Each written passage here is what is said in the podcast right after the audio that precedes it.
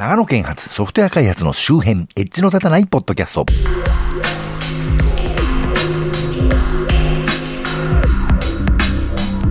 うも、長野県在住、コンピューターで楽しいことをしたい人、そして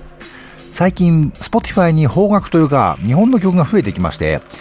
たっつってもね、まだまだもうちょっとな感じですけど、いわゆる Spotify がおすすめしてくるプレイリストにそういう日本の曲がね含まれていることが増えてきまして、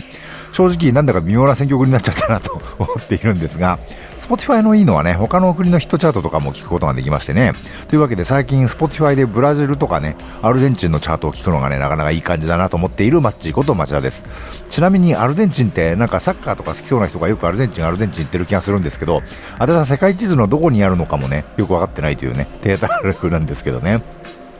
このポッドキャストは長野県在住のマッチーこと私町田が、ソフトウェア開発そのものの話題はそこそこに、エッジは聞いてないかもしれないけれど、ソフトウェア開発と関係あるようなないようなお話をあまり角が立たないようにしていこうという番組です。昨年まで一月の中での3回目はポッドセーフな音楽をかけるコーナーでしたけど、今回はちょっとやめまして、今年もグラミー賞が発表になりましたよね。全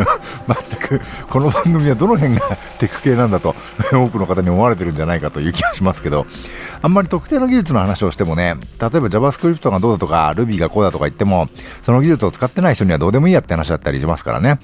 そもそも仕事でプログラミングをしている人ってのは、仕事の時間のね、まあ人にもよるんでしょうけど、私みたいにその時その時でやることが変わるようなやつですと、いわゆる会社勤めとはいえ、そのお仕事の時間のね、4割から多い時は7割とかね、そういう時間をお勉強に当てる必要がありまして、はっきり言ってお仕事以外の時間までお勉強したいとは、あんまり思わんですし、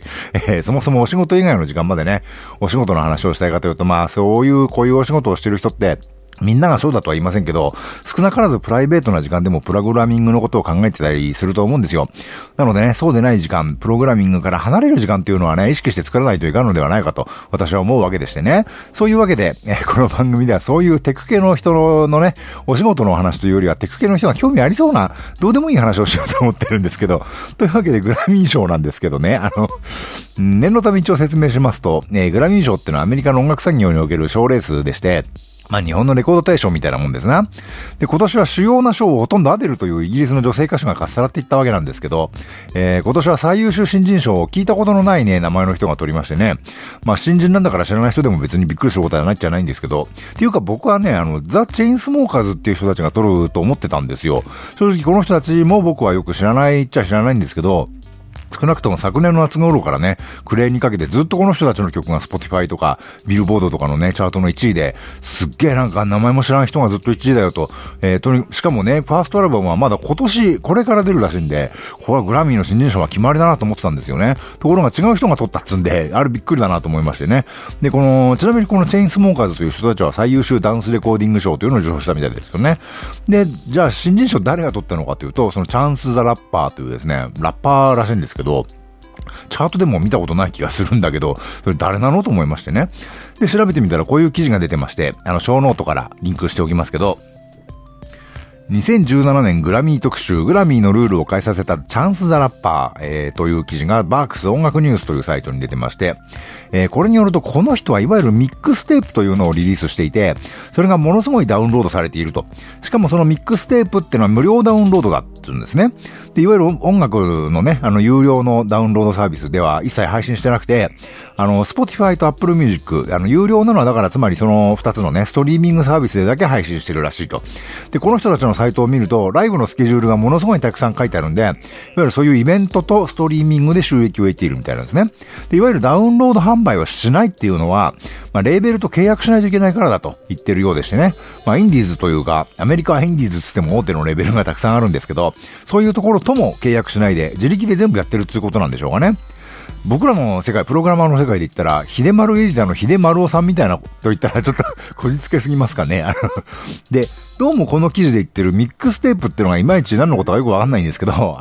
一般的にヒップホップの世界でミックステープっていうと、まあパフォーマーがね、自分でいろんな曲をやったのをカセットテープに録音しましてね、それはもちろんオリジナルな曲だったり、まあ人の曲だったりして権利的に流通に載せられないようなのもあったりするんですけど、そういうのを普通に道端とかで売ったりするんですよ。下手すらメジャーのアルバムをそのまま丸々カセットテープに取って売ってるだけみたいなのもあったりするんですけどね。日本でも昔は秋葉原なんかでそういうの売ってる怪しげな人たちいましたけど、で、まあそういうミックステープ文化というのがね、ヒップホップではあるわけなんですが、その昔インターネットにもね、その名もマックステープというサイトがありまして、そういう音源の交換サイトだったんですけど、もちろんアメリカの権利団体に潰されましてね、タンブラーの文化と連動してたような記憶もありますけど、まあその頃、だいたい2000年代の終盤だったと思うんですけど、まあ権利的にどうなのこれというね、音楽共有サイトはできたら潰され、できたら潰されという感じだったんですけど、でまあなんだかんだ言って、あんまり悪目立ちしなければというか、さすがにね、露骨な商用音楽の東洋交換サイトでなければ、だんだんそういうミックステープのサイトっていうのもね、そういう文化も形成されていったようなんですな。で、サウンドクラウドってのもありますけどね、有名サイトありますけど、あれもそういう中から出てきたサイトで、でもここは一曲単位の共有なんで、ちょっとミックステープっぽくないというかね、ミックステープって言えば普通に DJ というかね、複数の曲をつなげたものだったり、アルバムみたいになってたり、何曲も入ったのが普通ですから、ちょっとサウンドクラウドはなんか違うかなってのもあるんですけど、もちろんその何曲も入ったのを1トラックにして公開してる人はいますけどね。で、サウンドクラウドのありようというか似たようなサイトで、ミックスクラウドというサイトがありまして、こっちはね、そういうのを作りやすく、何曲も入ってるのをね、一つのコンテンツとして作りやすくなってるんですけどね。で、イギリスのサイトなんで、なんか私よく知りませんけど、聞いた話ではイギリスだと、他の国に比べて比較的権利関係が緩いらしいというね、話を見かけたような気がしますけど、ちょっと私正確なところがよく分かってないんで、あんまり鵜呑みにしないでほしいんですけど、まあ結構テクノ系というか、エレクトロ系のね、ミックスものがよくそのミックスクラウドで共有されてましてね、私もまあたまに利用しているというか、実はこの番組もミックスクラウドからも配信してるんですけどね、残念ながらリスナーはゼロと言われるんですけどね。でまあミックスクラウドはエレクトロ系が多いんで、いわゆるヒップホップ系はよく知らなかったんですけど、結構いくつもそういうサイトがあるようなんですね。でミックステープモンキーとか、DATPIFF っていうのかな ?DATPIFF っていうサイトがあって、日本のアナーキーっていうラッパーもね、結構その DATPIFF で配信してるらしいんですけど、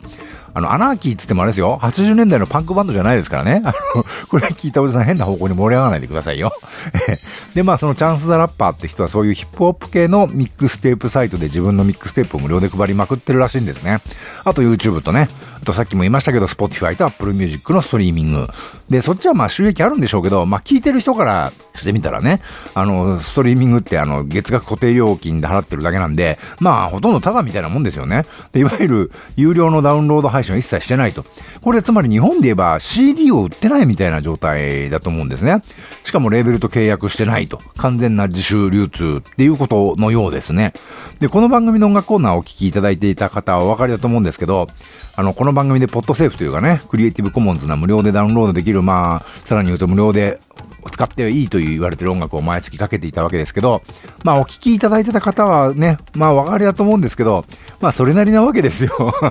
もちろんダメとは言いませんしね、そんな偉そうなこと言えたもんじゃないというか何様だよって感じですけど、それもやっぱりプロがね、金掛けて作ってるものと比べるとやっぱ少し落ちるなというかね、むしろなんか半端にプロを意識してるせいか、特に特徴のないまあ普通かなって曲がほとんどだったと思うんですけどね。で、このチャンスザラッパって人たちはね、まあ同じようなことやってるんですけど、確かにグラミーを取るに値する品質と言いますかね、出来がとてもレベルが高いなと思いましたね。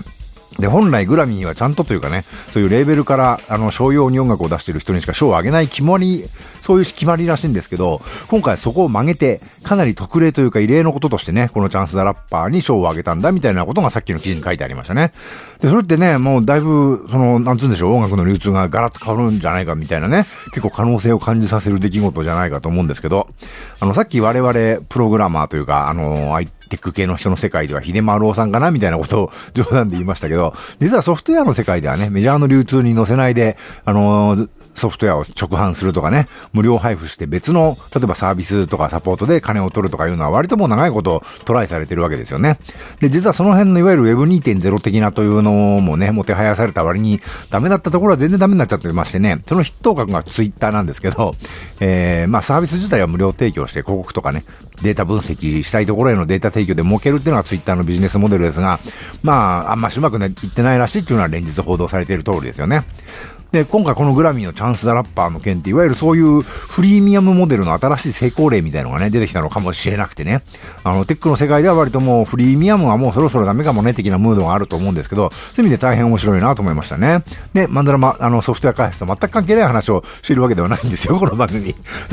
というわけで、ね、うちのこの番組もね、まあ、あんまりテックの話しなさすぎるのもどうかというところもそろそろありますんで、今年は新企画も考えてはいるんですが、いかんせん時間と記録がついてこないというね、状態なんですけど、何卒よろしくお願いしますというところですね。というわけで、この番組のご意見、ご感想なんかをいただけると大変嬉しいです。もし聞いていただいているのであれば、聞いてるようだけでも結構ですので、リアクションをいただければと思います。iTunes ストアにレビューをいただけるか、iTunes にレビューを書くのは結構操作がめんどくさいので、Twitter、Facebook にね、コメントなりリプライなりいただけるだけでも大変嬉しいです。Twitter アカウント及び Facebook ページについてはこの番組の配信サイトをご覧ください。最近同じ内容のものを YouTube にも上げてます。もしポッドキャストあんまり聞く習慣ないんだよねという方はよろしければお試しください。YouTube チャンネルもこの番組の配信サイトからリンクが貼ってあります。このね、ご意見をいただく仕組みというのも、ちょっと今ある考えを練っておりましてね。またその時が来たら、お知らせしたいと思ってますが、今回はここまで。ではまた。